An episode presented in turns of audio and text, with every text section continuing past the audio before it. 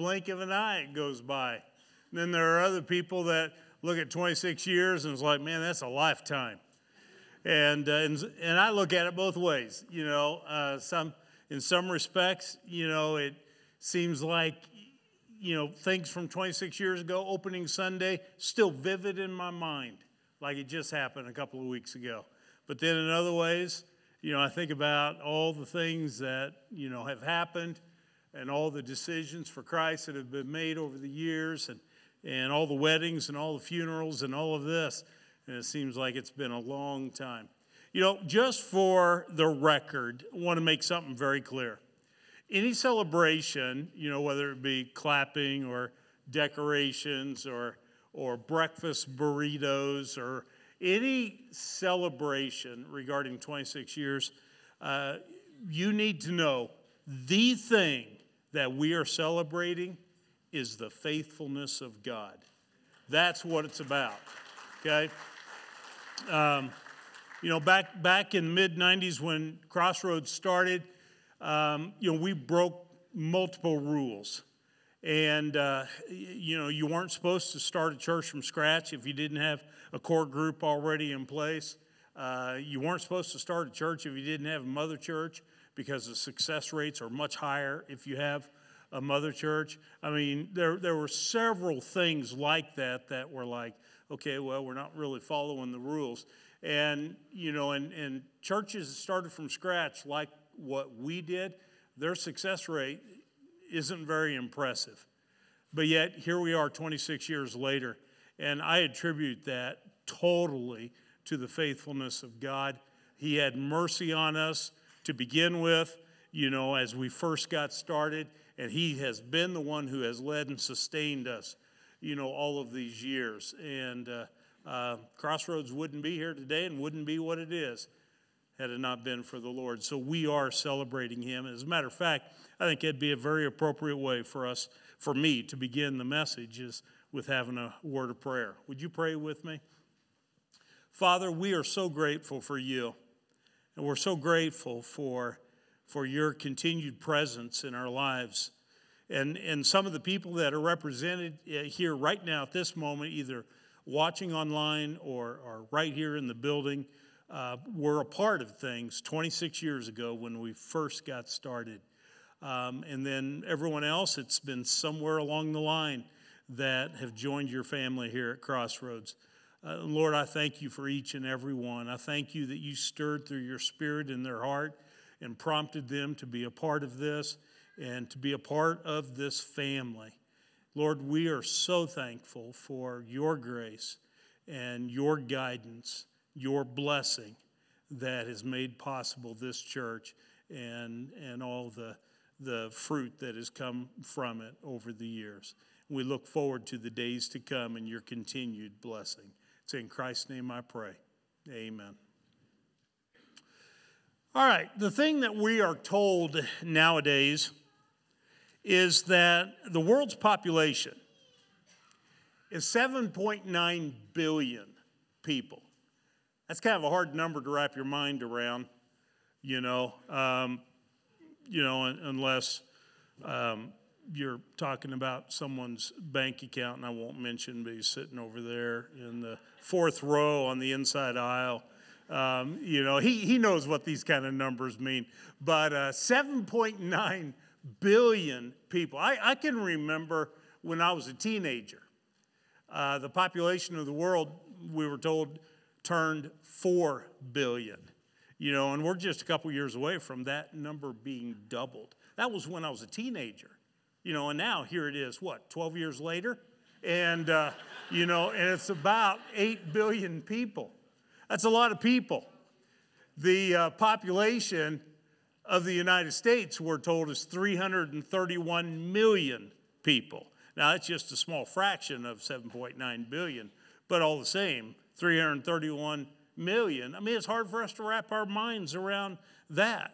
Well, the reason I point out how many people there are in our country and in the world is I want you to think of that when you read this verse. Romans chapter 12, verse 18.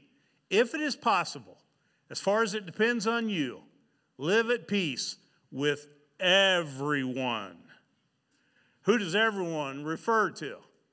7.9 billion people. You know, if you're looking in closer proximity, 331 million people. Man, that is a tall order. The word possible that is found here in the original language, it expresses the idea of something that is potentially difficult, but nonetheless doable. Okay? That's what that word means, possible. Something that is potentially difficult, but nonetheless doable. But if you look at the beginning of it, it puts on the front end of that the word if. And so basically what it is saying is it's casting a shadow on whether or not it is truly doable. And so the basic thrust is maybe this is attainable, maybe it's not attainable. You know, what Paul is saying here. Maybe it's attainable, maybe it's not. But all the same, we need to give it our best shot. That's what this verse, I believe, is communicating. Now, you and I, we know that it always takes two people to tangle, right? I mean, it's not just one person. So you don't have control of the entire situation in any kind of a relationship, but you can do the best that you can do on your end of things. But still, this is an awful lot to bite off, especially with that broad brushstroke of 7.9 billion people. So let's narrow this down a little bit, even beyond the United States. And let's today, as we talk about this particular subject, let's narrow it down and let's talk about our family, okay? Now that's, you can wrap your mind around that, right? Now, all of our families are at different stages right now. Some of you in here, your family is like my family. We're in the middle of that stage of the empty nest time where kids have moved out. There are others of you who are in that stage where you're right in the middle of child rearing. Right now, you're in the thick of it, you know, as far as children and keeping them corralled and kind of pointing them in the right direction and all that. And then there are some others that are in the room that are at the very front end of all of this, just getting started with their families. Regardless of what stage, I think we all have this one thing in common. We want healthy families. You know, whether you're at the empty nest, you're at that end of things, or whether you're at the beginning. We all want healthy families. And I don't mean by that physically healthy. I mean, that's kind of a given that we all want everyone to be physically healthy. I'm talking about relationally healthy. We all want healthy families. I grew up pretty naive as far as that goes. I just assumed a lot of things. In fact, I was reflecting on it earlier, and I could not think.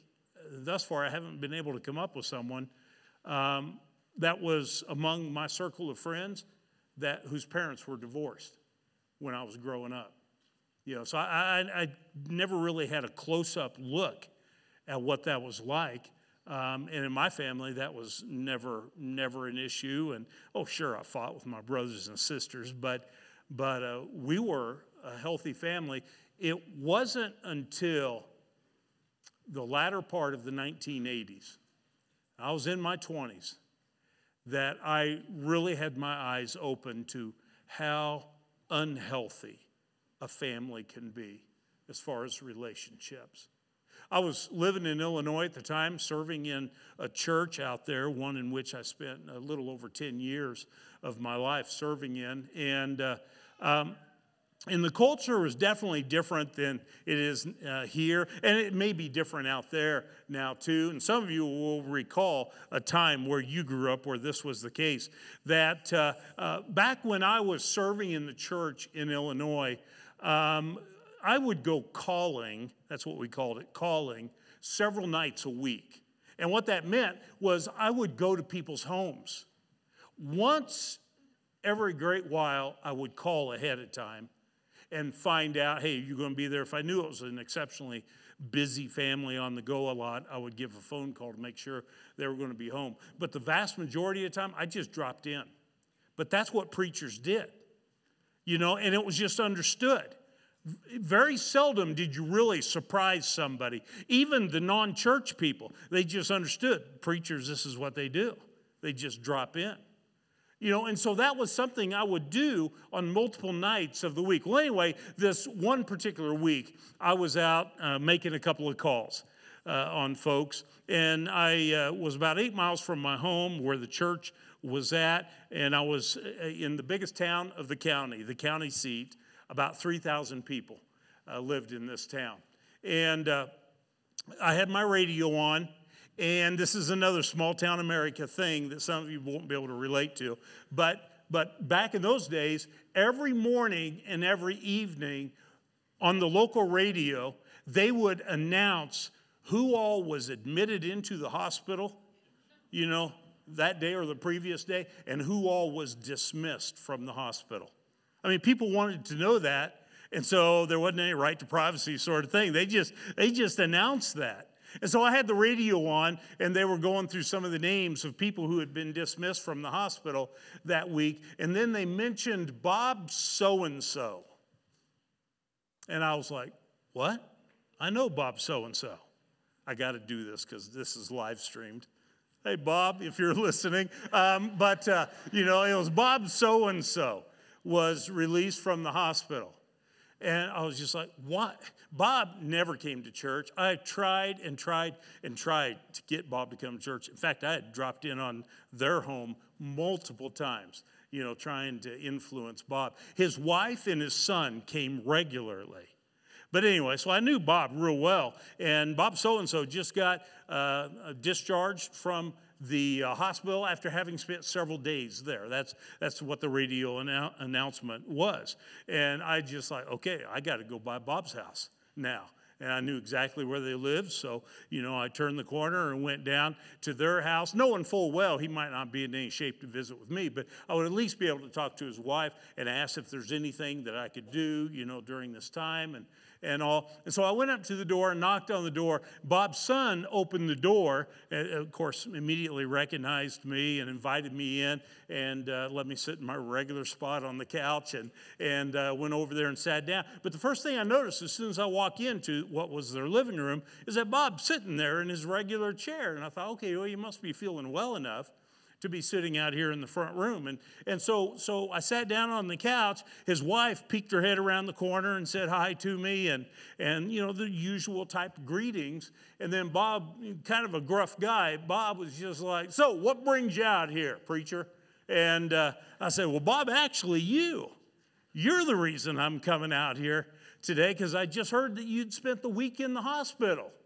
And he gave me a confused look and said, what are you talking about? I said, I just heard on the radio that you were dismissed from the hospital after having been in there several days. I don't know what that was all about, but I sure wish someone would have given me a heads up. And he's like, I wasn't in the hospital this week. And I'm like, well, now, isn't your name Bob so-and-so? And it's like, yeah. And I said, well, unless there's another Bob so-and-so, they're reporting it like you were in the hospital this week. And he said, oh, well, maybe it was talking about my son. And I'm like, I only knew of one son. His name wasn't Bob. And it was just like, I'm sorry, I'm really getting confused here. And he said, oh, you know, I've got an older son. He lives over on the other side of town, the edge of town. Remember, this is a town of 3,000 people. You know, on the other side of town. And maybe he was in the hospital. And I was like, so your son, Bob, might have been in the hospital, but you don't know if he's been in the hospital?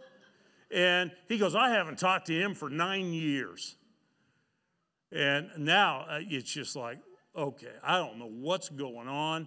You live in a small town. You haven't talked to your son for 9 years. And then as I'm trying to sort all this out, he offers up. He goes, I heard through the grapevine a couple years ago he was having some heart issues. So maybe he was in the hospital for his heart. And now I'm just like, so you had some awareness of a heart problem, but you never talked to him about, you know, and I was just so confused. I never got to the bottom of it and figuring out why there was such a serious breakdown of communication and all this. But that was really my first exposure of just how unhealthy a family could actually be. And I don't know what all contributed to that, originally causing them to be at odds with one another and not to have talked to one another for 9 years, but that was the state of their family at that particular point. Really sad. Well, I share that with you to say this. In this short series, this is only a three-part series, but what I want to do is I want to talk about some of the key components that can go a long way in helping to ensure that that kind of a sad story does not become the story of your family. Because that's just tragic. It's more than sad, it's tragic. Today, one of the most important things is what we're going to talk about. One of the most important things needed to maintaining healthy relationships. It's forgiveness. If relationships in your family are going to have any chance of being what they can be and what they should be, there's got to be a bunch of forgiveness going on. Let me show you a couple of passages. Ephesians chapter 4, verses 31 and 32 says this, all bitterness, anger and wrath, shouting and slander must be removed from you, along with all malice, and be kind and compassionate to one another, forgiving one another, just as God also forgave you in Christ. Now, there are multiple passages of Scripture that talk about this concept of how we need to forgive one another. Let me show you another. Colossians chapter 3, verse 13 says, get along with each other, which is kind of like that Romans passage we started the message out with. Get along with each other and forgive each other. In order to be able to get along with one another, forgiveness is a part of that. If someone does wrong to you, forgive that person because the Lord forgave you. As a matter of fact, I want you to see why I entitled the message what I did today. The title of today's message is Be Generous in Forgiveness. And that's in contrast to sprinkle a little forgiveness here, sprinkle a little forgiveness there in your relationships. No, that's not the way the Bible teaches that we are to approach our relationships. We are to approach them in such a way that we are generous with forgiveness. And so I want to show you the first immediate passage that comes to my mind when I think about the subject of the importance of forgiveness in relationships. It's found in Matthew chapter 18. Actually, the entire chapter seems to be talking about this subject. In the earlier verses that we're not going to cover today, Jesus is giving some words of instruction as to how to go about bringing reconciliation into a relationship when someone has sinned against you. So that's what Jesus just got done talking about. And then Peter, it prompts this question from Peter. Peter came to him and said, Lord, how many times could my brother sin against me and I forgive him? As many as 7 times? I tell you, not as many as 7, Jesus said to him, but 70 times 7. That's why I'm using the word generous in the title of today's message. This is an interesting passage. Verses 21 and 22. It almost sounds like Peter is being a little bit smart-alecky here, but I don't think he is. I think this is an honest question that Peter is asking. Back in that day, it was the common rabbi's teaching that you needed to forgive someone 3 times. If someone wrongs you, you need to forgive them. If they wrong you again, you need to forgive them. If they wrong you a 3rd time, you need to forgive them. If they wrong you a 4th time, you have no obligation to forgive them. That's the common Jewish teachers teaching back in that day. 3 times is what your responsibility involved. So in putting together the thoughts as Peter is trying to work his way through the concepts of reconciliation that Jesus just talked about and all of this, he's trying to define things better in his mind. And so he wants to know this. He wants to make it crystal clear about how often he should forgive someone. And so he brings up this number, Seven times. And really what Peter is trying to define here is he's trying to define when is it right not to forgive. I mean, that really is what he's trying to get at. Okay, when have I done enough of the forgiveness stuff in a relationship that I can stop forgiving? And so he uses the number seven. Seven times. Peter probably figured he was going to get a pat on the back for suggesting seven, because that was more than double what commonly, what he had been taught as a kid, what all the rest of the apostles had been taught. You know, they had all been taught three times. And so Peter was doubling that number and adding one more for good measure. Seven times, but then it probably really shocked Peter when Jesus responded by saying, no, not seven times.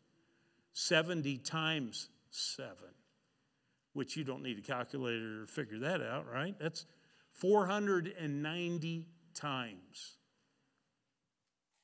Now, I don't think that Jesus was actually trying to give an exact legalistic number that we are to forgive people for. I think the concept more is along the lines of just forgive and forgive and forgive again and forgive again, and until it just becomes part of your nature, part of the way that you treat people around you as you forgive them. Because somewhere along the line, I don't know if it'll be 169 after that time, or maybe it'll be 238. Maybe it'll be once you got to 344 times that you've forgiven someone, all of a sudden you're going to lose track, and it's just going to start becoming more automatic to forgive people. And I think that's kind of what Jesus is driving toward here. He's not talking about a hard and fast number. Now, if you're talking about the coworker that is working down in the branch office in Dallas, and you only see that coworker like three times a year, and they kind of are an abrasive kind of person and say offensive things all the time. 490 times, that's going to give you plenty of opportunity to forgive. You could three times a year. If every time you're around them, they offend you and you forgive them, you're not going to use up all of those times, right? But if you're talking about that 17-year-old that lives in your home with that attitude, 490 times may not seem like enough, to cover that, right? Or if you're talking about that husband that every time you turn around, he's testing your patience, with this or that. Then all of a sudden, 490 times again, may not seem like enough. But don't get too tied up with the 70 times 7, the 490 number, because I don't really think that ultimately is what Jesus is trying to draw our attention to. Jesus is trying to say, you need to just keep on forgiving, Peter. You need to be a person who is generous with forgiveness. And that's consistent with other passages like the love chapter in 1 Corinthians 13. It's breaking down what different elements of love, what love looks like. And in verse 5, it says this about love. Love does not keep a record of wrongs. So it doesn't keep track. I mean, if you really love someone, and that word love, agape, that's the kind of love that should certainly be in your marriage. I mean, there's biblical passages that use that exact word, agape. But it also ought to be in your family, with your kids, or with your parents. Love doesn't keep track of wrongs. And so the whole 490 thing, again, don't get all tied up with that. So let me ask, has someone said something or done something to you in the past that has hurt you? Perhaps that has hurt you deeply. I don't even need you to respond because I already know the answer. The answer is yeah. I mean, if you've lived any years at all, there's been someone that's hurt you. And especially if it was someone who is close to you, like in your own family, then the likelihood is they hurt you deeply. Because that's part of the nature of being really close to people, like in a marriage or in a family. In order to be able to have those deep, meaningful relationships, one of the dynamics that just has to happen is you got to put the walls down. You got to lower your guard. Because as long as you keep the guard up, as long as you keep those walls there, you're only going to be able to get so close to people. So you got to lower the guard. But in doing that, you're going to be making yourself vulnerable. And that means if someone takes a shot at you, it could really hurt. And that's why some of the deepest wounds are the wounds that come from the people who are closest to us. And that's why this topic is so relevant in talking about our homes, in our families. You know, with those living under our roof, but also those that used to live under our roof, our children. Or maybe our parents, we lived under their roof. You know, the close relationships in a family. Yeah, that's where the deep wounds can really come. When you and I, when we get hurt, it's at that time that we make a decision. Whether it is a conscious decision or whether it is a subconscious decision, we are making a decision. Either we choose to hold on to the pain, which what that looks like is you're going to keep replaying it in your mind. You're going to keep it vivid. You're going to keep it fresh. You're going to talk about it. You're going to be thinking about it. It's the sort of thing that during the quiet moments, like when you're laying in bed at night and you can't sleep, this is the sort of thing you're going to be thinking about. That's what holding on to the pain and the hard feelings, you know, involving someone who has wronged you or offended or hurt you. So you're making that choice. Either you're going to hold on to it or you're choosing to let go of it and to trust God to take it from there and to bring the healing and all that's needed as you move on in your life. For relationships to thrive, let alone survive, in the close environment of a home, forgiveness needs to be a frequent feature in those relationships. It has to be there. For a marriage to be a good marriage, both the husband and wife are going to need to be good forgivers. It's necessary for the marriage to be what it is. Now, I'm not saying that because I read that in a book somewhere. I've had over 40 years of married life myself. So I've seen plenty of opportunity. I've had to apply that principle. Now, Colette, she's gotten off easy because, you know, she married me. But no, I mean, I don't care how, you know, I remember talking to a neighbor, Jack, and his wife, Ramona, and just lived over the hill from us when we were growing up. Our families were real tight. And, you know, and I asked him one time, I said, how often do you and Ramona fight? You know, because I always saw whenever Ramona raised her voice, he headed out into the hog pen or out into the shed, you know, or something like that. You know, he said, "Oh, we never fight." And he goes, "You picked up on it. Whenever she starts getting steamed, I just go out until she cools off, and then I come back." You know, the reality of the matter is, you know, there's always going to be friction because no two people are exactly alike.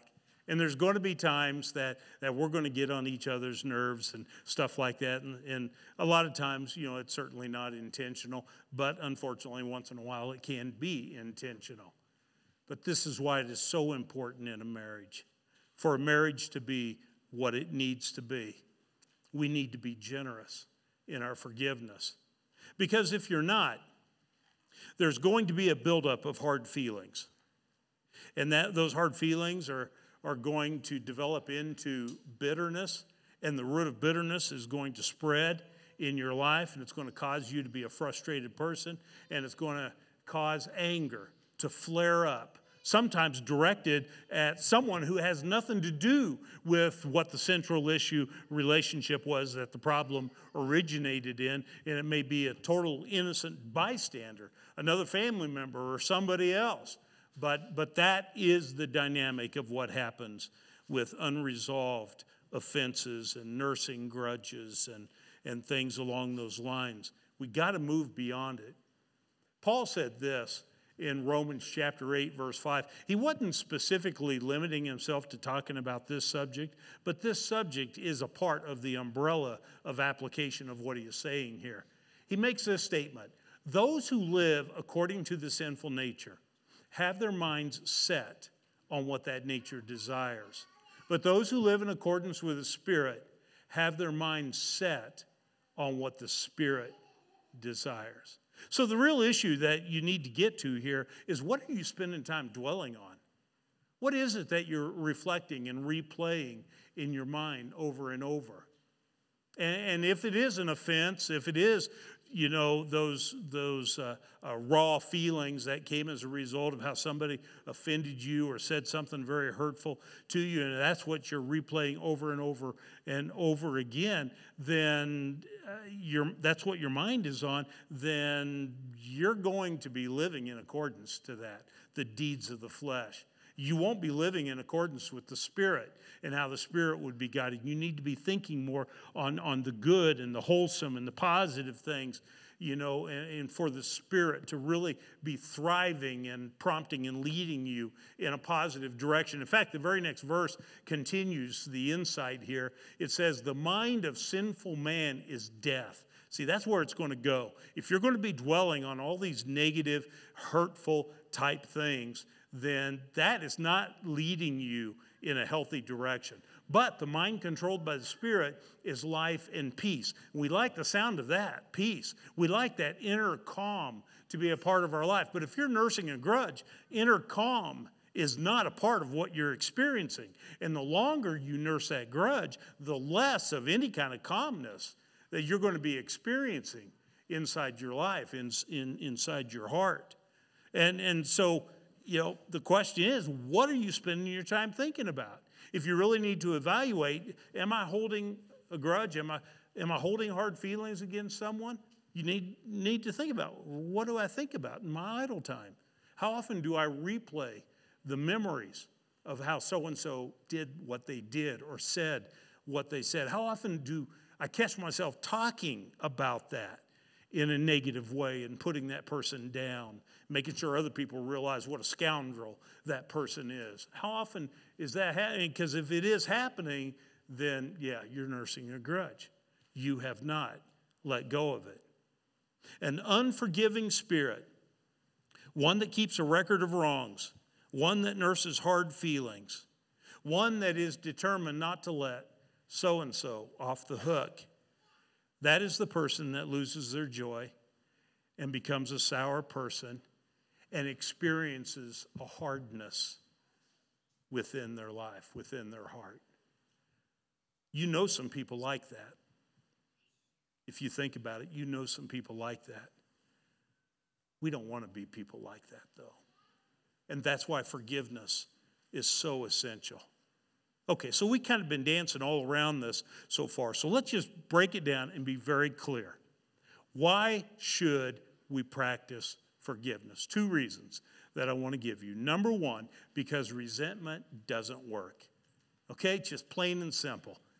Holding a grudge does not work. We kid ourselves into thinking, yeah, well, I'm making him pay for what he did.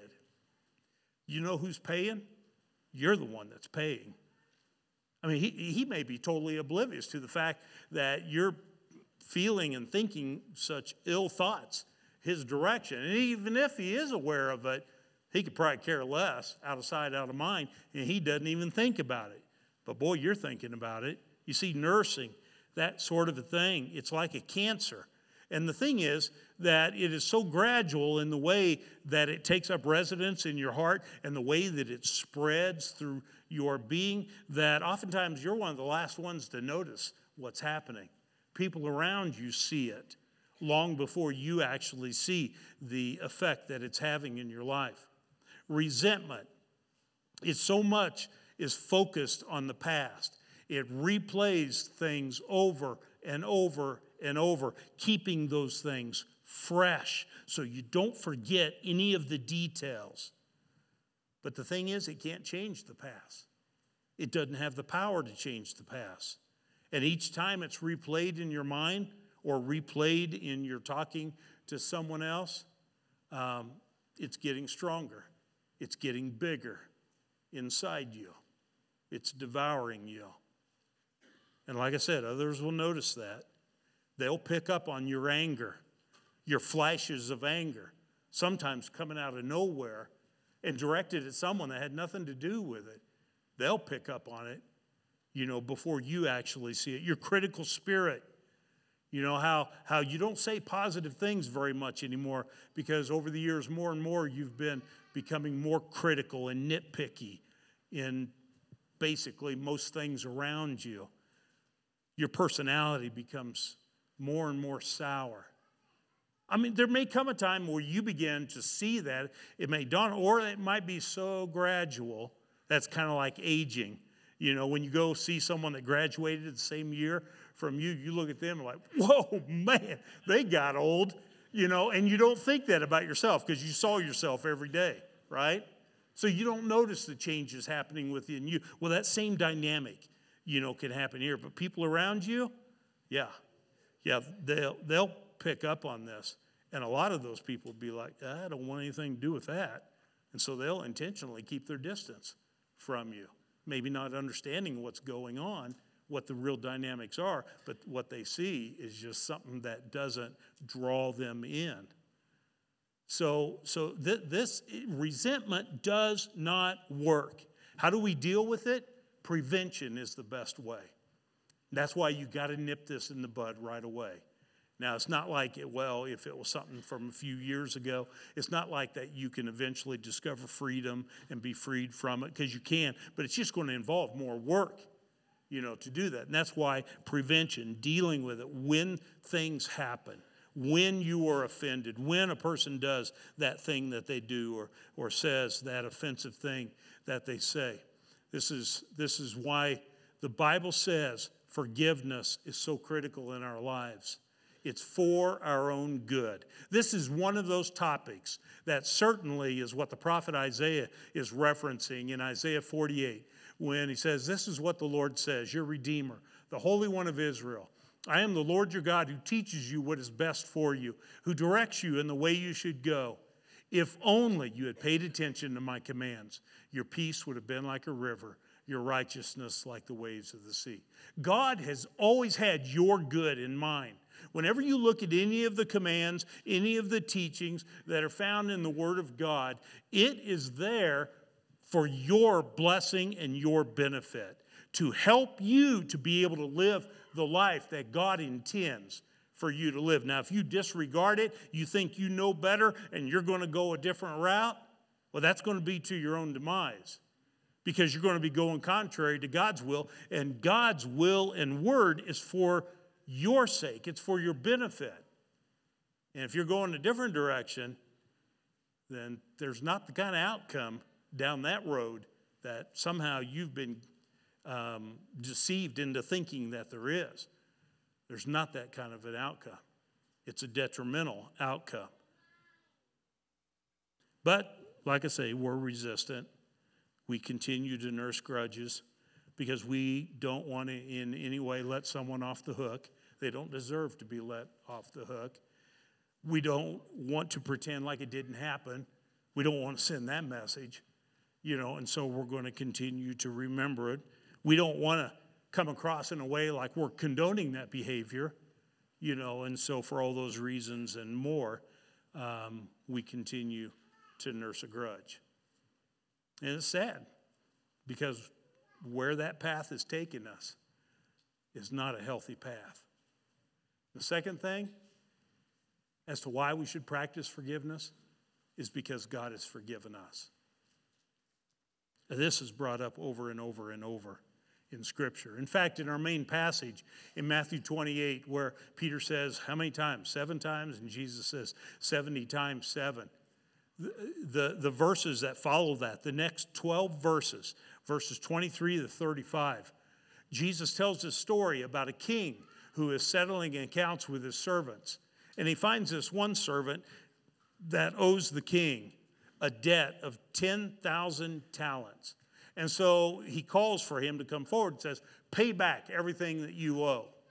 Now, we don't appreciate how much 10,000 talents, how big of a debt that really is. Some of us in our Bible, we might have a little footnote. And if you read that footnote, it says millions of dollars. That's not even touching it. You know what 10,000 talents are.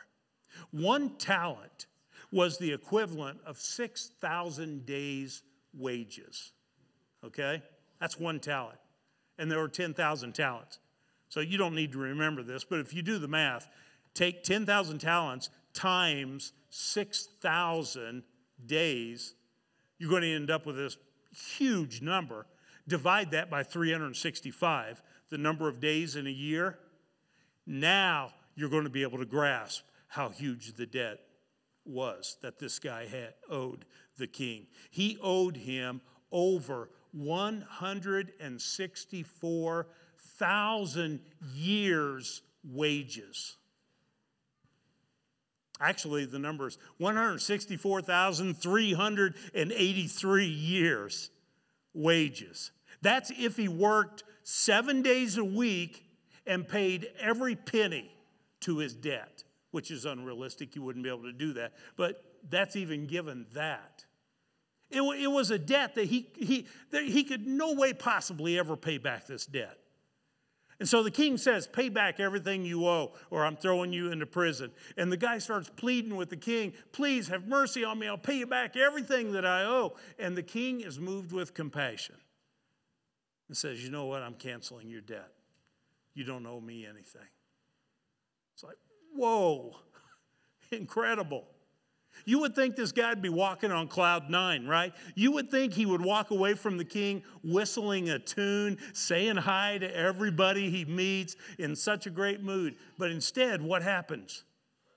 He bumps into someone who owes him a debt.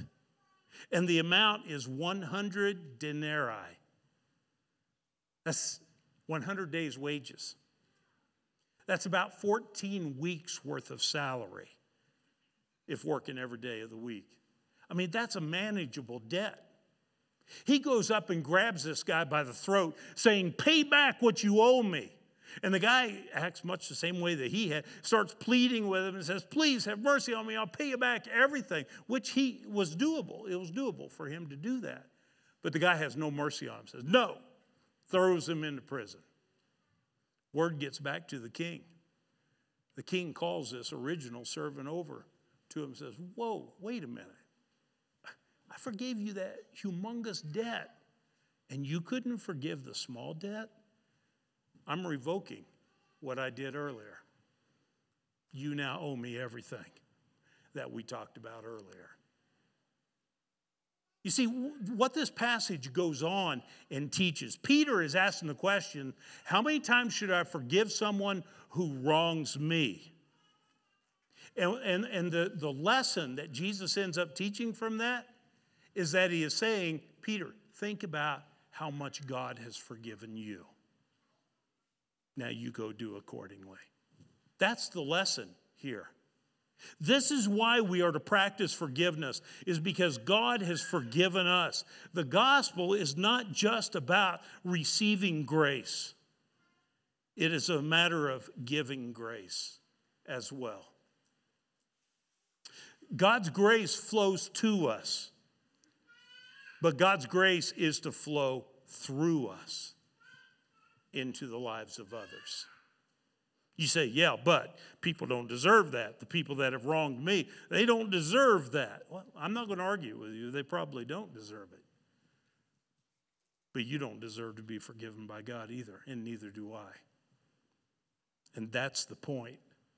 Psalm 103 says, he does not treat us as our sins deserve or repay us according to our iniquities. For as high as the heavens are above the earth, so great is his love for those who fear him. As far as the east is from the west, so far has he removed our transgressions from us. You see, God hasn't treated us the way we deserve. And so we need to take that grace and we need to extend it to others. You see, biblically, there's a definite connection between God's forgiveness of us and our forgiveness of others. That's what Matthew 18 is talking about. That's what the two earlier passages we looked at, if you look at the way both of those end, it says, just as God forgave you in Christ. See, it's drawing that connection. You think about the Lord's Prayer. Our Father who art in heaven, hallowed be thy name. Thy kingdom come, thy will be done on earth as it is in heaven. Give us this day our daily bread. And forgive us our trespasses as we forgive those who trespass against us. It's right there.